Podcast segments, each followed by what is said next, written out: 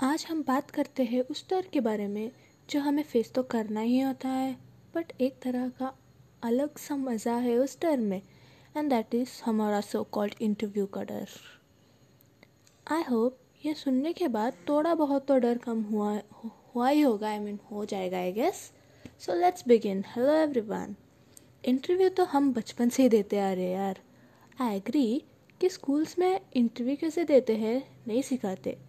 But याद करो, हम स्कूल में ओरल एग्ज़ाम्स के नाम पे इंटरव्यू देते आ रहे हैं।